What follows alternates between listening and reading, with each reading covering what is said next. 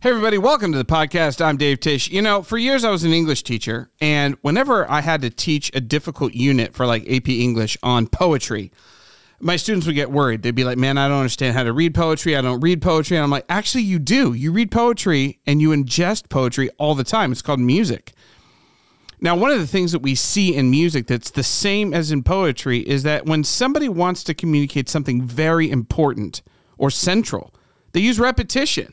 And this is true in not just poetry, it's true in literature. When themes get repeated again and again, it's a it's a sign to pay attention. Now, let's pretend you're not a geek and you you're not into literature. The the same is true when you were a kid. When your mom repeated something and told you something multiple times, you had to listen. That was something important, right? That's the whole thing. We we as humans repeat things that are important.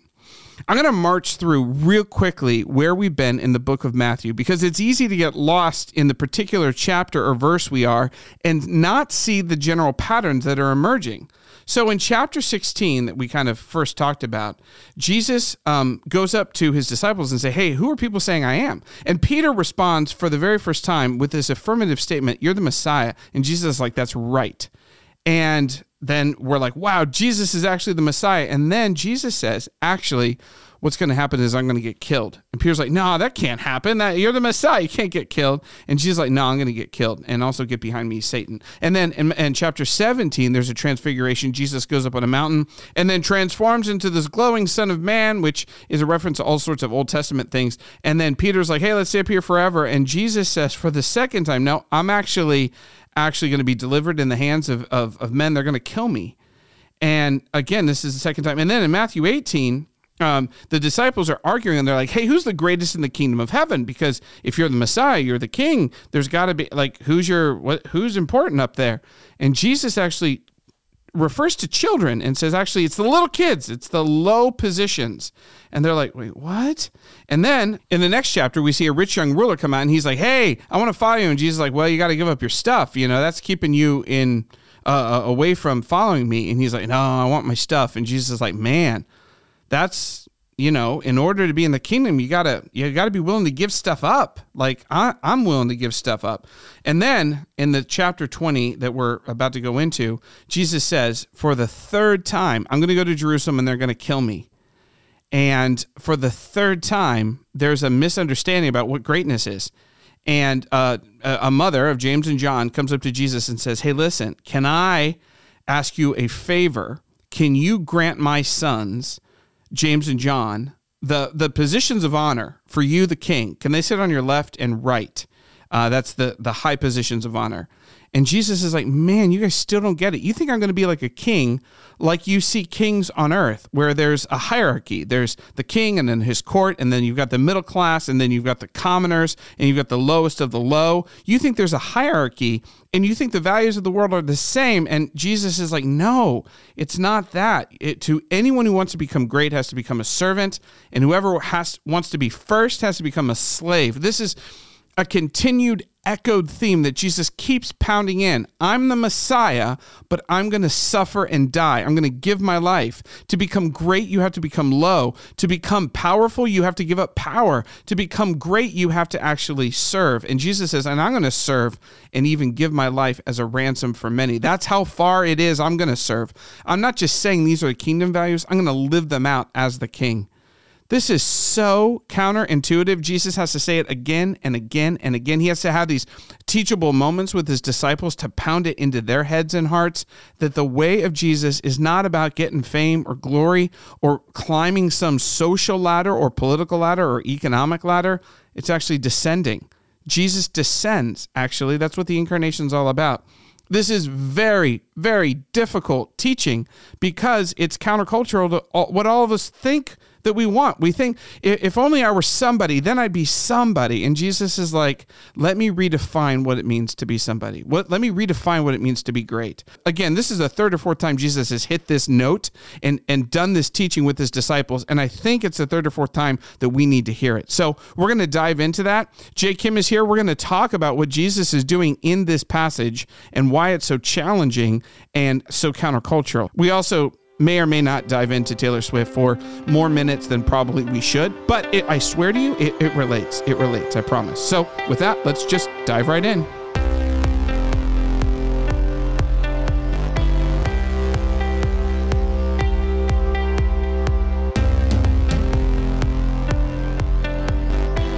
Well, I mean, first of all, welcome back.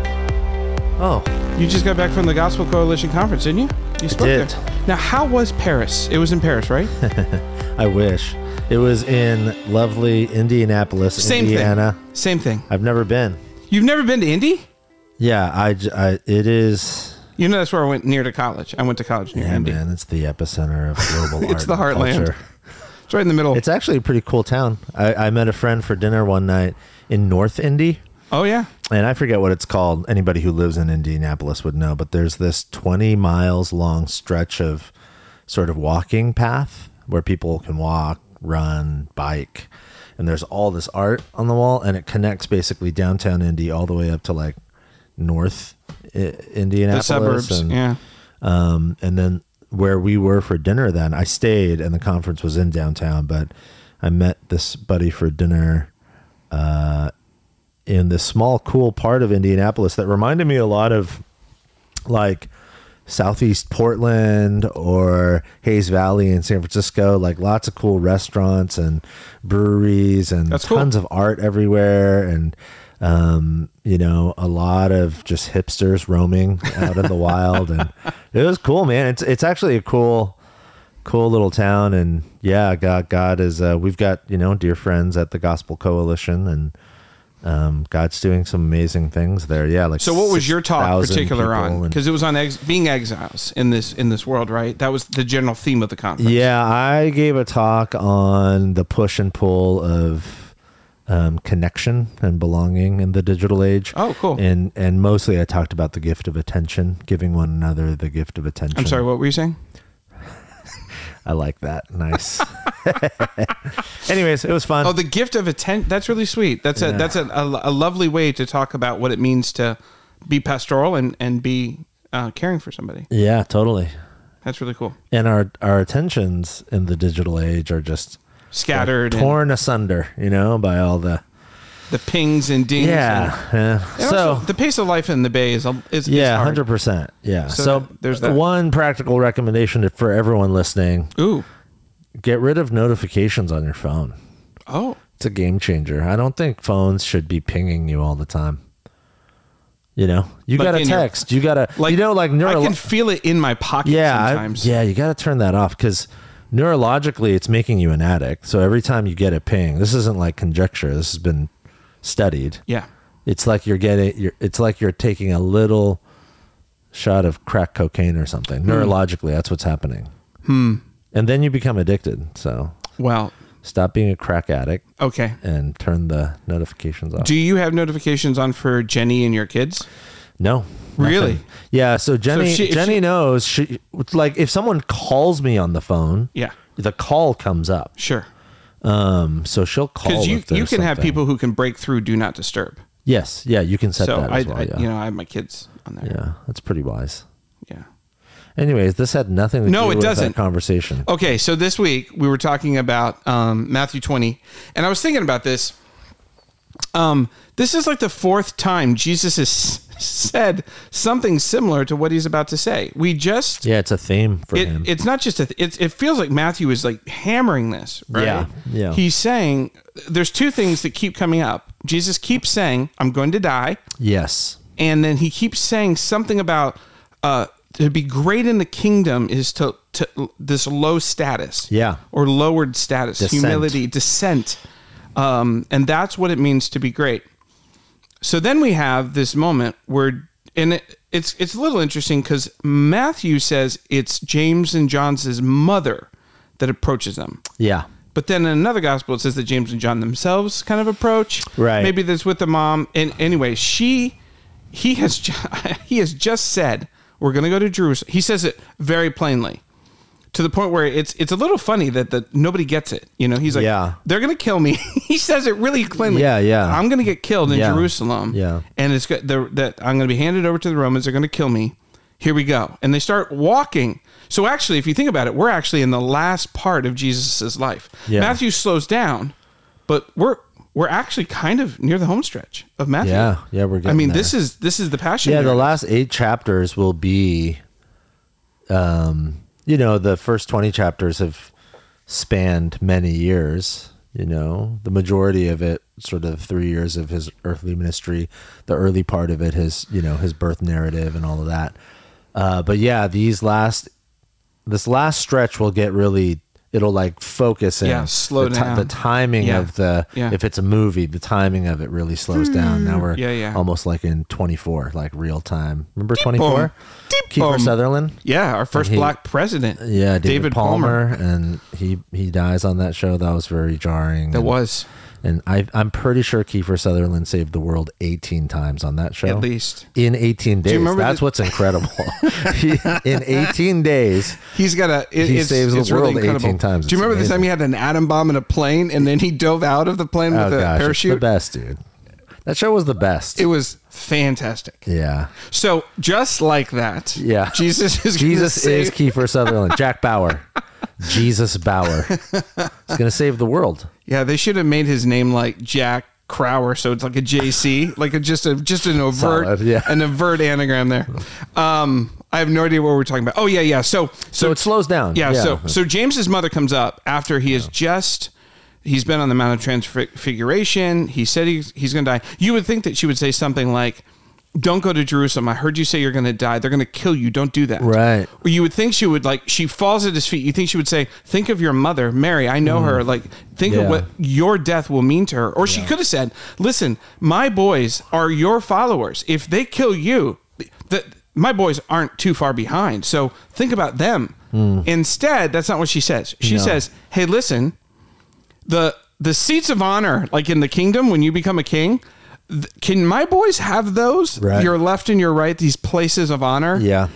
and so it's very tiger mom it's, Yeah, a it's, little bit, it's yeah. very it's very hey can my kids have and it's clear in that moment that she doesn't quite understand No, not at all. what- what's going on. Yeah, yeah, she doesn't. she understand thinks at that all. he's going to be exalted as like a king and she's like hey look i know how kingdoms work Yeah, because kingdoms have hierarchy yeah. right The seats at the right and the left. That really that's what king, matters. kings have a, a, a- you know various people that are high and then there's m- middle people in the kingdom and there's low people in the kingdom Yeah. that's how kingdom works Yeah. and so she's like hey can my sons be all the way up there right Yeah. and that makes sense but what i find interesting is that jesus actually doesn't outright rebuke her he just changes the definition of, of greatness Yeah. entirely Yeah. like reframes it Yeah, he doesn't say no. They can't. He says, "Well, Uh, that's I'm not going to for drink me. a cup. Yeah. can you drink that cup?" And she's like, "Oh, for sure. Give me that cup. Let me drink it." You Yeah. know, and um, and then he he concludes, "Well, it's not for me to. i don't choose. determine that yeah But I will essentially what he's saying is like, but I will tell you, wherever you sit, if you want a place in the kingdom, you got to ask yourself the question: Can you drink this cup? And um, and she then and the disciples then also they don't chime in pretty immediately and they say yes we can yeah, and they don't understand. and One, they don't understand what greatness in the kingdom of God is, and then two, they don't understand that to to be in the kingdom in that way demands drinking this particular cup that Jesus will drink, and it's a cup that later in the spring when we come back to Matthew. And we have, you know, we'll teach on Jesus in the Garden of Gethsemane. right It's like Jesus is like to God, his father, I don't want to drink this cup. yeah he cuz he gets it Yeah. in ways that these young men don't, you know. So let's come back to the cup in a second. Yeah. Because, because I think that there's so much. There's so, so much. Yeah. Biblically, Jesus is pulling. Yeah. We just had a lab on the prophets. He's pulling Yeah, from the prophets. Um, but before we get to that, Jesus says, well, you see kingdoms uh, and how they work, how they Yeah. operate. And people who have power and authority, they lord it over those who don't. Yeah. Not so, and he says, not so with you. Whoever wants to become the greatest has to become the least. Yeah. Has to. And like you said, he's already said this so He many said this a times. They're couple very times, yeah. forgetful. We did a teaching on what, what it means that Jesus, you know, sort of invites young children, little and- kids, the and least young that ones. At that time, little children were not like children are the future. Like they were, there weren't songs. Thank you, like Whitney. that. Thank you, Whitney. You know what I mean? Yeah, like no. that's not how people thought about kids. Kids were like Worthless. essentially discarded, Yeah. worthless.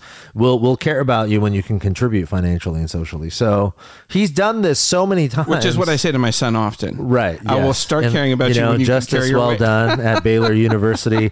God, your dad's love is only four years away. You're almost there, buddy. You're almost there. Just keep graduating. Oh, gosh. Uh, that's funny. That's a joke, everybody. Yeah, I know. It's like so far from the truth. Right, right. That's why it's funny. anyway. in case there's a new listener, like, yeah, oh my what? gosh, my gosh, what this guy's a dad. terrible dad.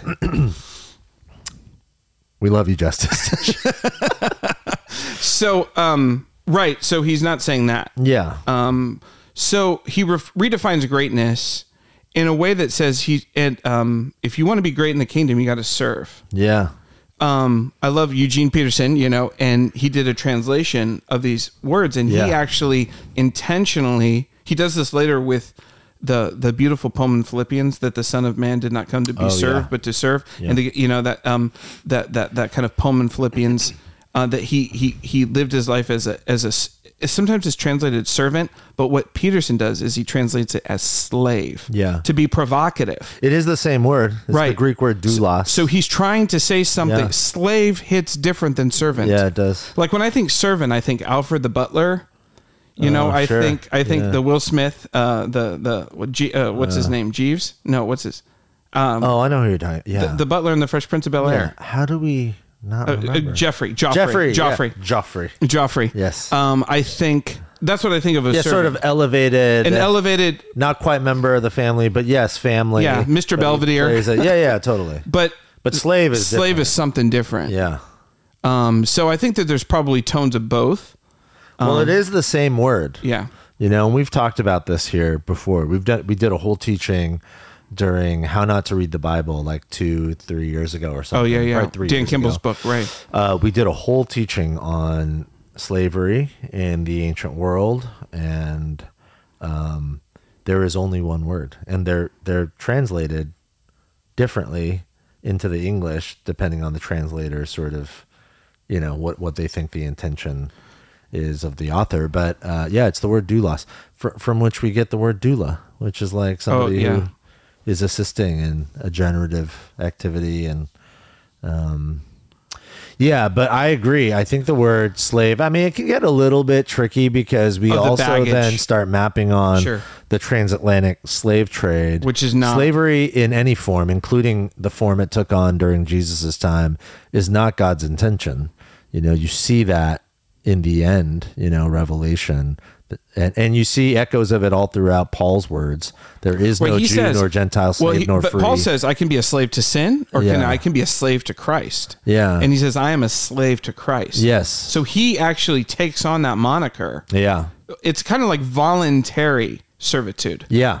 because it's it's a choice. Yeah. But I think that's interesting that Peterson and some others uh, like really hone in on that. Like this is a without rights, total giving of your life. Yeah, I think that's pow- I think that's powerful actually. Yeah. and I yeah because I think again just because of our own modern cultural An American, baggage, yeah. particular American, right? the word serve or servant servant probably feels a little bit harsher than serve. I think serve is palatable, you know? Like serve feels like it's still within my control. It's like, oh, I- it, we think of volunteerism. It's like I'm Sure. going to volunteer to serve at the Red Cross or the homeless shelter, you know? right. If you are a servant, that feels more like an identity, occupational, like, oh my gosh, I have to do this. And then slave is even Harsher. stronger. It's like, Right. no, this is your life. You are identified as a particular. And I think that's where it's powerful that Peterson uses that word because I actually think that is what Jesus is saying. It's like Yeah. relinquish control, relinquish um, any sense of my life is my life and begin to live with um, a very deep understanding and committed embrace of the fact that your life, and this is very un American, your life is not your life. You know, uh, It belongs to God for the service of others. Jenny and I, you know, we go through um, Tim Keller's church and then the larger organization he was a part of, City to City, before he passed. Uh, you know, they put out what's called the New City Catechism, and it's basically the ancient, you know, um, Heidelberg Catechism, except modernized. And then they have a version for kids.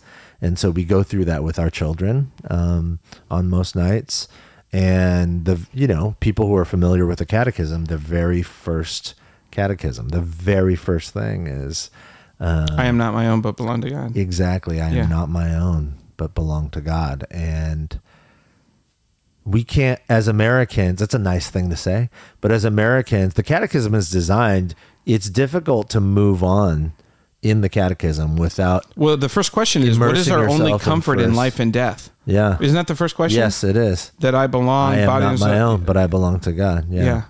And and that's so un-American.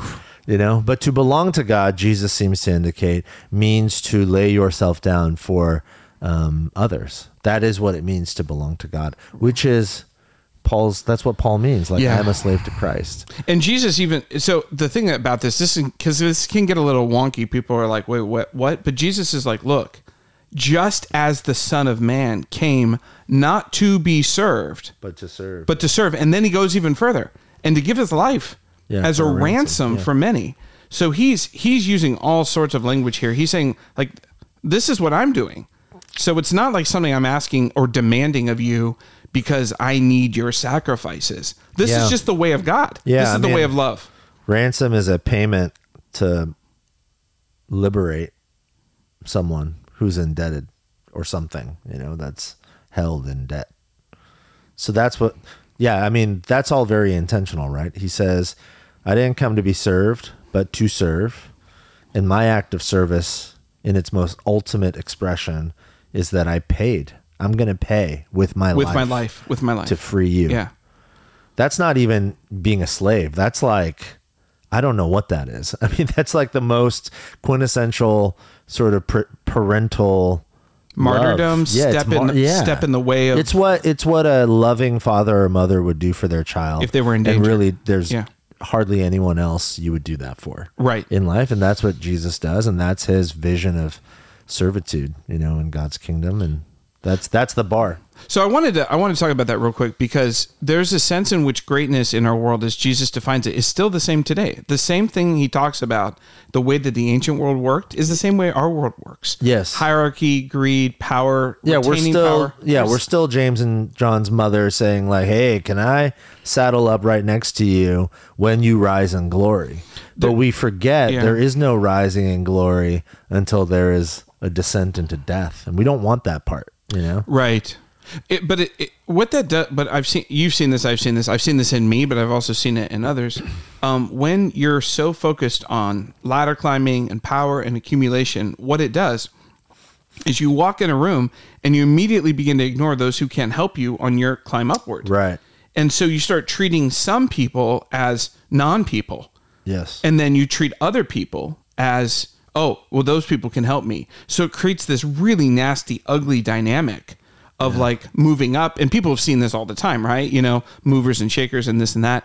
And that, I think it goes in all directions uh, because I think really the issue is self-centeredness. oh, sure. So, you know, there's the whole um, in psychology, psychologists talk about the human propensity to despise down and envy up.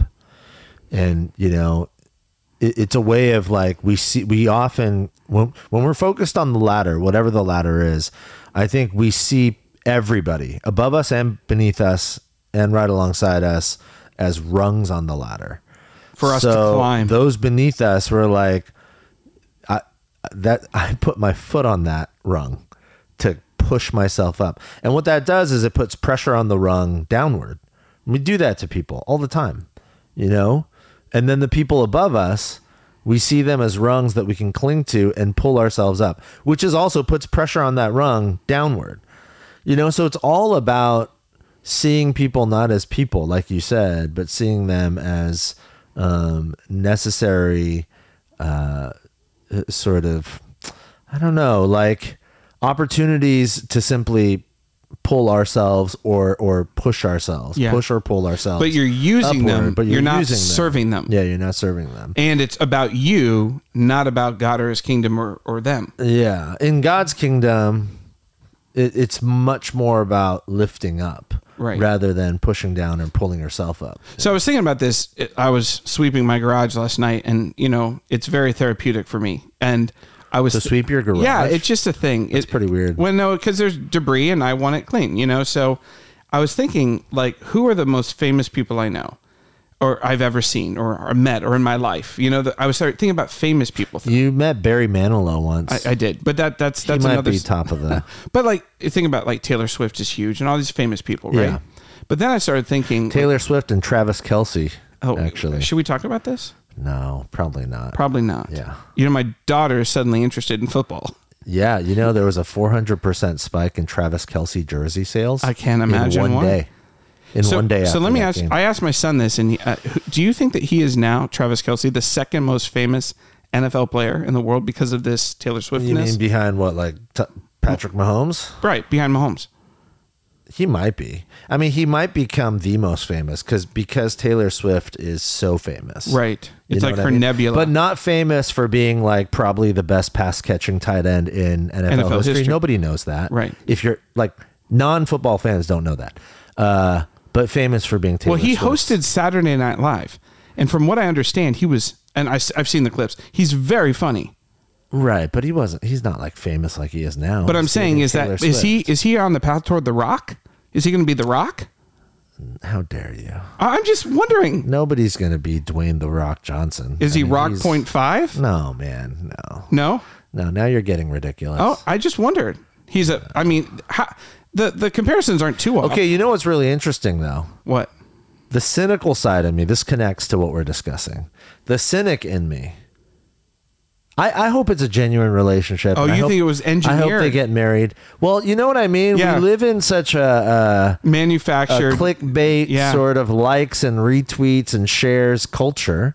It's such great, it's such a great sort of like, oh, let's keep ourselves on in the, front forefront page. on the yeah, front pages. you know, and but well, the next you know their next which is thing- a pursuit of greatness. It's it's a Right. sort of Yeah. like, hey, Yeah. we can be mutually. I, I'm not saying this is true for them. I hope it's It not. certainly has been true for a lot of Oh, it celebrities. certainly has been. I mean, you think about. Oh my gosh, dude, we're gonna get in trouble here, but I'm just gonna name names. You think about the Kardashians and their affinity for dating professional basketball players over the years, Right.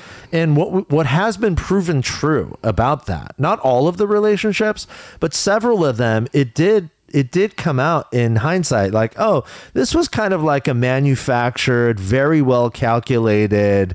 It's good romantic entanglement. For, it's good for you as a basketball player. 'cause Almost like the ancient kings and queens would marry different you're- kings yes, and queens like of other you're nations. kind of like tr- you know, Yeah. Tristan Thompson. You're kind of a mediocre player, but now you're dating Khloe Kardashian. It's good for you.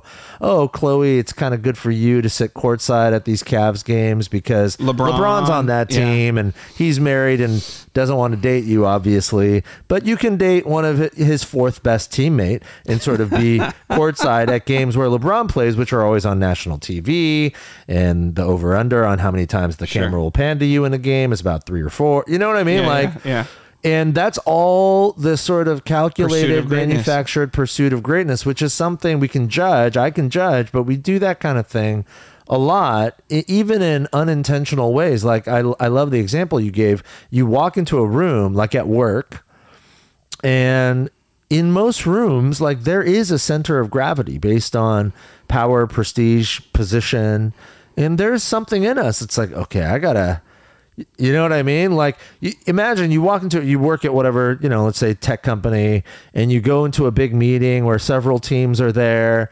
And then, you know, in those meetings, there are one or two people where those one or two people don't know everyone's names in the room, but everyone in the room knows their names, you know, like Yeah. those those people and and let's say you're just trying to casually kind of make your way a little bit like physically closer to where they are so maybe you'll find your way into a smaller circle where they're having a conversation and they can you know but then let's say like the 19 year old intern and it's his first day, kind of saddles up next to you and starts talking you up.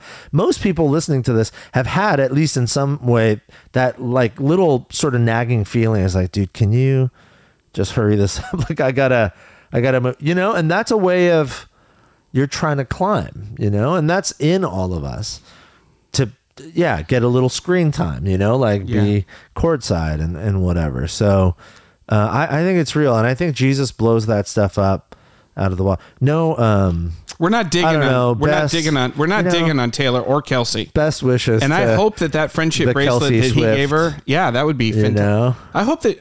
I mean, they're both thirty. They should find love. Let's find love. You know that that's what was weird. I always imagine like Travis Kelsey looks old, and then Taylor Swift in my mind is always like the nineteen year old. Yeah, she's- yeah, yeah. So I was like, this is wrong. But then I realized they're like basically the, same, age, yeah. which is so strange. Yeah. Well, I think. anyways. Well, all the Swifties are for it. My daughter's very strongly for it. She thinks that Kelsey.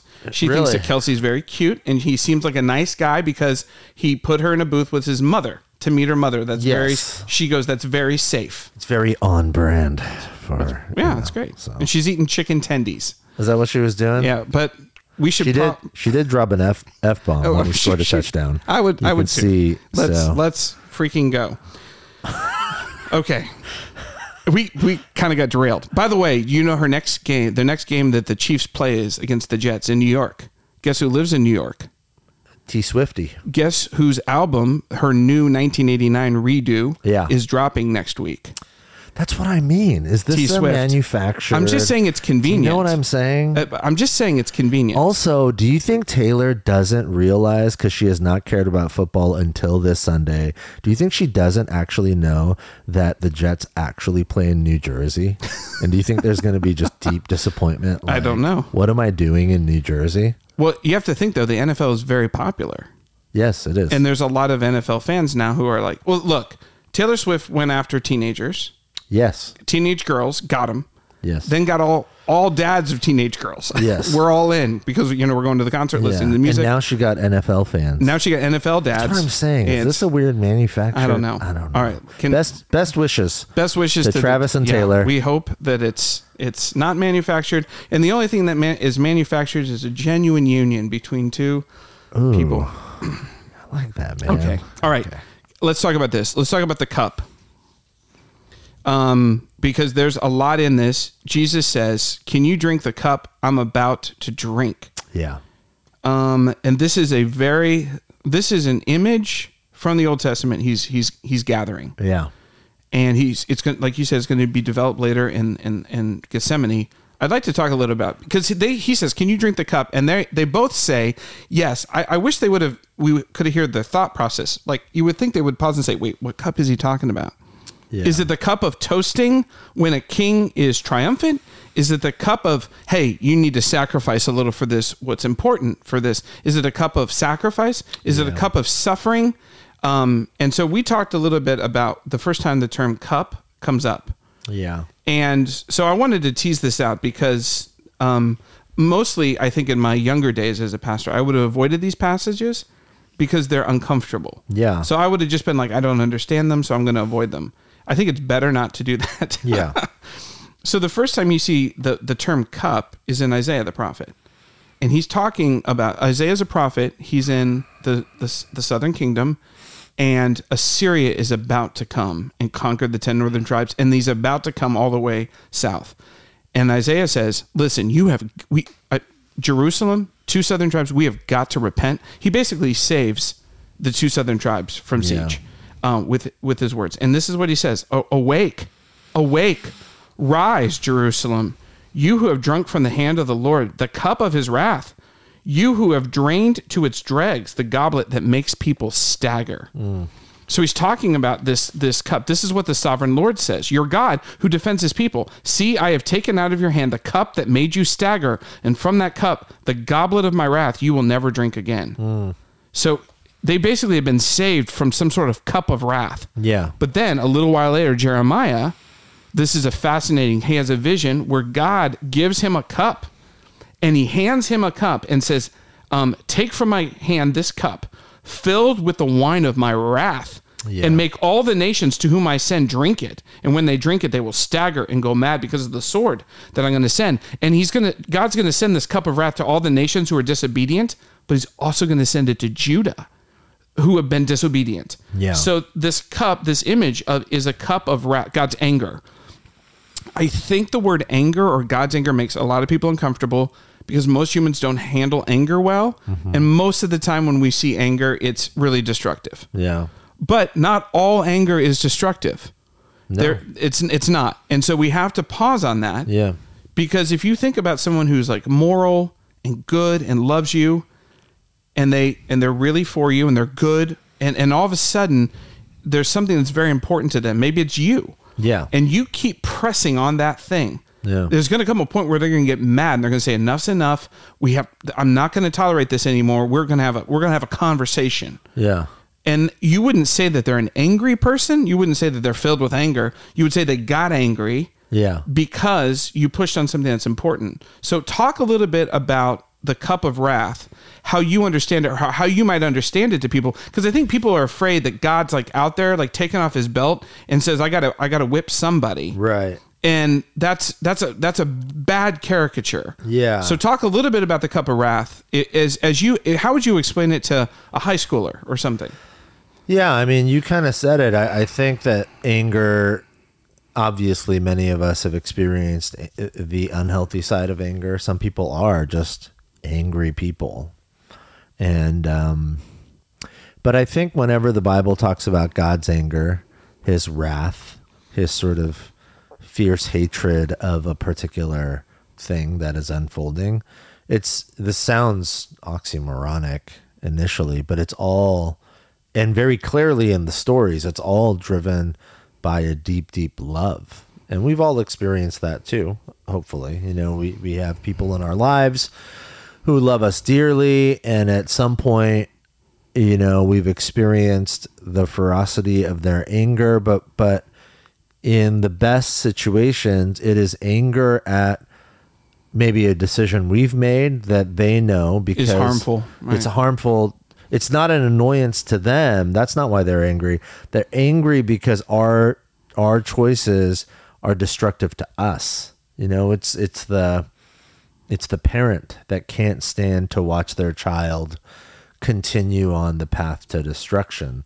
And it's not enough just to give the soft, you know, sort of um, free range parenting approach of like, well, you know, Yeah. you you do you. There's a there's a depth of love that drives a loving Right. parent to say, stop Yeah. like whatever you do stop and i will do whatever i need to do to help you stop and that's anger and it's not anger necessarily directed at the individual it's anger that sort of unleashes itself um, as a means of redirecting the situation Yeah. you know and so the cup of god's wrath the cup of his anger in the old testament it comes up for one reason and one reason only over and over again there's never any other reason and it is always the infidelity and the betrayal of his people toward him Right. and on one hand you know people misunderstand like god being a jealous god It's covenant breaking, is it's what it co- is. yeah, they're breaking the covenant and is it is it's not just that it breaks heart God's heart it's that it breaks his heart because he knows it's destructive to a people that he loves and that he's chosen Yeah. you know and uh we just did the lab and and one of the things is i was rereading the prophets i kept there was three phrases that came up um, god said i'm going to hide my face from you yeah he says i'm going to turn you over to these Yeah, things yeah. and then he says my cup of wrath Yeah. and they're all tied Yeah. basically he's saying and and i love what you said it, it's a breaking of the covenant it, it you as i read it it seemed tell me what you think about this i don't know what you- we've never talked about this it looks like it god's really really mad at adultery toward him yes and then how that adultery automatically almost always turns into injustice toward each other they treat Yes. each other poorly yeah that is the natural so consequence so both of them they're tied somehow in ways that I'm not sure how, and I, I'd love to think about it. But it's always the, they're always put together. Yeah. it's adultery. You have turned your back from me, your true God. Yep. and look all I've done for you. But there's also you have let injustice reign Yeah. in your and I can't take it. I can't take the way that this is playing out. You are hurting each other. So if you think about it, Yeah. it, so it's a disrespect toward the parent, but then it's also the kids hurting the kids. Yeah. And and if you love your kids, of course you're going to hate that. Do you, so yeah, I think that's hundred percent do you see that too? spot on. Yeah. And I think I think we see it today. Oh sure. When you remove this is certainly true in the modern West, in the sort of post Christendom, you know, air that we breathe. And um uh people like Tom Holland, who's not a Christian, but he wrote this big, thick Spider-Man. heavy duty but No, different. not that Tom Holland. Different yeah. Tom Holland. Right. Yeah, the, scholar theologian. named Tal Holland. Well, he's not really a theologian. He's not a Christian. Um, he's a historian, and uh, he wrote a book called Dominion, and it's about how Christianity, the way of Jesus, he doesn't call it that, but Christianity um, has shaped the sort of um, morality of the modern West. And he doesn't get deep into this part, but we're seeing how it unravels when you remove the way of Jesus. So that's a big, long, roundabout way of saying I think it's still true today. When a people become as a people become unfaithful to God, the community itself becomes unhinged. God is and the way of Jesus is the center point. It is the it is the sort of sun around which a healthy dynamic Human relationship flourishing orbit, yeah. Mm. hu- human community exists. You remove that and it becomes basically Lord of the Flies. And what I'm trying to say is like we see it today. Like the angst people who are listening or watching right now, the angst you feel about what's happening in society and in culture, and I know many people do. This sort of cannibalization of one another and and cancel culture on the whole. And listen, this is not you know, a couple weeks ago in my teaching, I talked about biblical justice and and justice is so I'm not critiquing like justice movements that are grounded in Right. the gospel of Jesus. Like we- yes, orphans, widows, the aliens, like that is biblical. But you see it all the time, like in um, this is going to get into like all sorts of it's going to open all sorts of cans of worms and that's okay but um like i listened to the the podcast the witch trials of jk rowling Oh yeah. and regardless of where you stand on the issue, what is so fascinating about that story, uh, and I'm not taking a stand here like one side or the other. Um, I You're, just you're think commenting on the anger. I That's think in what that is so story. interesting is like there is like a real cannibalization of one another. Yeah. Like you see fracturing into tribes, and you're seeing it today, even in politics. Yeah. You know, um, uh, like what's happening with the GOP and on and on. Like the fracturing and the tribalism doesn't stop. It just everything becomes unhinged. Like this one large group fractures into two, and then everyone's angry at one another. But within the two, you get to a, a different point, and because there is no center point, now those two have fractured into four and eight and Yeah. sixteen and thirty-two, and it'll just go on and on. This is it's like it goes all the way back to the beginning of the human story. This is what happens at Babel when human beings decide we can take human ingenuity and skill and not invite God to descend and be amongst us as his people, but instead we will rise and Yeah. become God. We will build the tower to the skies and we will become Yeah. we'll make a name for ourselves. When that happens, the inevitable uh, consequence is a scattering. It's Right. like a constant, you know, fracturing. And then that whole story gets redeemed in the early church when all of these different people with all these different cultures and languages reunified around the risen Christ and the spirit he sends his people now they become one you Yeah. know and and we're it's like even if you don't think the bible is like god's divinely inspired word it is undeniably the most incredible work of literature and it second place is not even close like we're talking about a text that was written thousands and thousands of years ago in a culture that we like don't hardly know anything about and it it is like this precision diagnosis of what is happening today. today, right now, right? You know, there's no other text Yeah. in history that does. well, this even sort what of we work. talked about a couple weeks ago, we talked about justice as a value, as a virtue, as a as a thing that God goes after. But justice is always tied to love and forgiveness. And if you divorce love and forgiveness from justice, you you turn toward Yeah. vengeance. Yeah. And vengeance And is union. not yeah, justice. justice actually desires union. and reconciliation It names yes. the wrong because union You- is not yes, possible. yes, It yes. doesn't name the wrong so that we can kill the wrongdoer. Right. And so you see the devolving. It's almost like, well, if we don't allow God to de- de- determine what's right and what's wrong, Yeah. and he, if he's not our guide, if he's not our king, Yeah. then we just we spin out, out of control. Yeah. So the cup. So I, I wanted to read you something from Matthew Reeves. Um, um, he's a commentator. I love this. He also played Superman in the first no, two- that's that's Christopher Reeves. Okay. Sorry, that's the wrong. Okay. I see what you did to me, and um, I tasted my own poison, and it is bitter. And I'm sorry for um, making a Tom Holland joke. Okay, so here's what it says. Um, uh, according to Jeremiah, God handed him the cup of his wrath, directing the prophet to force it down the throats of all the nations who disobeyed him, starting with Judah. Jerusalem, too, would soon suffer disaster as a result of their sin. The difference with Jesus, of course, was his willingness to take the cup and drink it himself, not only for Israel's sake, but for the whole world. Unlike Jeremiah and his vision, Jesus would force it on nobody. He would drink it himself. He knew he was dis- destined to drink the cup, even though he didn't even want to. And I think that that's that's the point that we're trying to make. We the the prophets point to this inevitable thing that's going to happen. Yeah. God has to get angry at sin. Yes. He has to get angry at adultery and idolatry.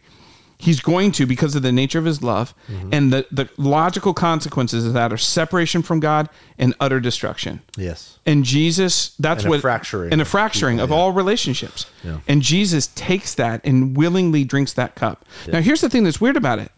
That's the cup that only Jesus can drink. So why does he say to James and John, "Can you drink the cup?" Hmm. Is it is there another cup? Because only Jesus can drink that cup, right? Yeah. Is he saying you're going to participate with me in this work?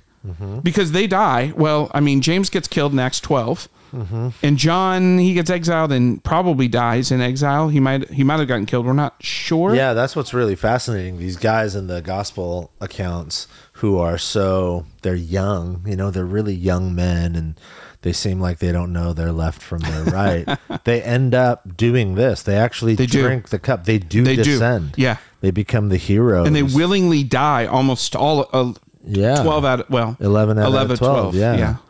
So that's really profound, you know. It- it's They don't really get they interest- don't get it now, No, they don't get it but now. they do get it. They will get They it. will get it. Yeah. yeah. and they'll do it. and they'll do it which is, like, willingly. so incredible. It's really astonishing. Yeah. So, um, yeah, I mean, we talked about it in the teaching, but again, you know, th- we had that sort of mantra, you know, based on the introductory story uh, in the teaching, but like the floor is the sky, the sky is the floor in God's kingdom. And uh, they don't get that, you know, but the, the cup, as Jesus drinks it, the cup of God's wrath becomes the cup of our salvation Right. you know so they will drink it and they'll drink it in full like they will descend to their Yeah. own death later in their lives but they will also you know express and embody for us what what it looks like to truly be saved Yeah. Yeah. I think about a cup that they would drink later on. Jesus took the cup when he had given thanks and gave it to them, yeah saying, Drink from it, all of you. This is the blood of my covenant, which is poured out. blood is, blood poured out is death Yeah. and then it and then we drink it And too it turns to here you life. know Yeah. like communion yeah it So becomes there's life. there's the, I love what you said that the cup of wrath when Jesus drinks it becomes a cup of salvation, but that cup of suffering yeah they willingly drink the cup of death, the cu- Right. cup of self-sacrifice. They willingly drink it. Yeah. And I think that that's our invitation as well. yes Well, now we might not physically die. Yeah. Most of us probably won't, no but there's a death. yeah To Death ourselves. self. we, Death- we yeah. got really practical at the end Oh, I, yeah. I- so like you know jesus says it here uh, this is how he concludes he says i didn't come to be served i came to serve and to give my life as a ransom for many and so we, most of us listening will not have to physically we don't live in that sort of culture we won't have to physically give our lives for our faith you know um despite all the scary uh, end times movies I watched in youth group, you know, still remember that balloon flying up into the sky. Um, there's like p- some people who watched it know exactly what I'm talking about. 90s youth group culture, but uh, but serving Jesus makes it clear. I didn't come to be served, but to serve. That is something we are called to do all the time. So our invitation was one. You know, this podcast is out on Monday in like less than this coming This coming weekend. week, yeah. like you Beautiful day. 1500 of us will go and serve and and we're not doing it because we're like oh yeah it's like a nice volunteer exercise i mean it is it is that you know and if that's why you're doing it great we're, we we love that you're doing it but really ultimately for followers of jesus it's a way of us giving up a part of our life for the sake of another for the sake of our city for the sake of those who have particular needs knowing that we also have needs and serving is a way in which god fulfills that need it's a way of laying ourselves down um, descending so that we might experience life and life to the full um, the way God intended. And then we also invited folks, like, ev- whether you're serving a beautiful day or not, maybe another thing we could do this week is to like prayerfully pick one person and give it like real forethought and intentionality and serve them. Yeah. N- not just like uh like my wife asked for a glass of water so i poured her one there we go mark it off the checklist i mean like really create a plan to serve them in a way that maybe is costly to you and surprising to them you know and just um i don't know i think those are those are ways in which Yeah. uh, we descend with christ you know That's good. Hard work, but um, apparently it's the path of greatness. Yeah. And and the good news is anybody can be great because Yeah. anybody can serve. yes that's right. That's, a good really way to put it. in a world full of climbing where only a few people get to be at the top. yeah This is this is anybody can be great because anybody can serve. Anybody can love. Anybody can. Yeah. Uh, that's that's really good news. All right. Well, thanks, Jay. Thanks for your time. Thank you. And um, Travis Kelsey, Taylor Swift, if you're listening, Go Niners is what I say. Okay, we'll see you in the Super Bowl, Travis. All right. Well, thanks. We'll see you next week.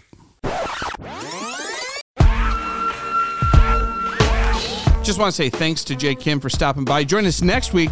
Next week is Beautiful Day, y'all. If you don't know what Beautiful Day is, it's a time when we actually close the doors of our church and we take church out into the community and we serve at 20 different high impact service projects across the city. This is our way of living out the value of what it means to love our neighbor and our, our, our commitment to what Jesus is talking about in Matthew 20 that if you want to be great, you got to serve. We're going to try to serve our city together. About 12 to 1,500 of us are going to be donating our time for the entire weekend to do these service projects for the city. And what's incredible is the city has actually come to us and asked us for help. And so uh, there's not a whole lot of churches I've ever been a part of that have that kind of partnership with the city. So we're very excited about that. If you haven't signed up for Beautiful Day, go and sign up now. And also, if you have signed up for Beautiful Day, please please keep your word and show up for that assignment unless something obviously crazy happens. If it's in your power at all, please sign up and complete your shift. Um, it, it- it's going to be an awesome time. And I think that we're not only going to do good work, I think God's going to do good work in us as we serve because, again, every time we serve, we're becoming a little bit more like Jesus. So we'll talk about that next week and uh, we'll see you out there in beautiful day.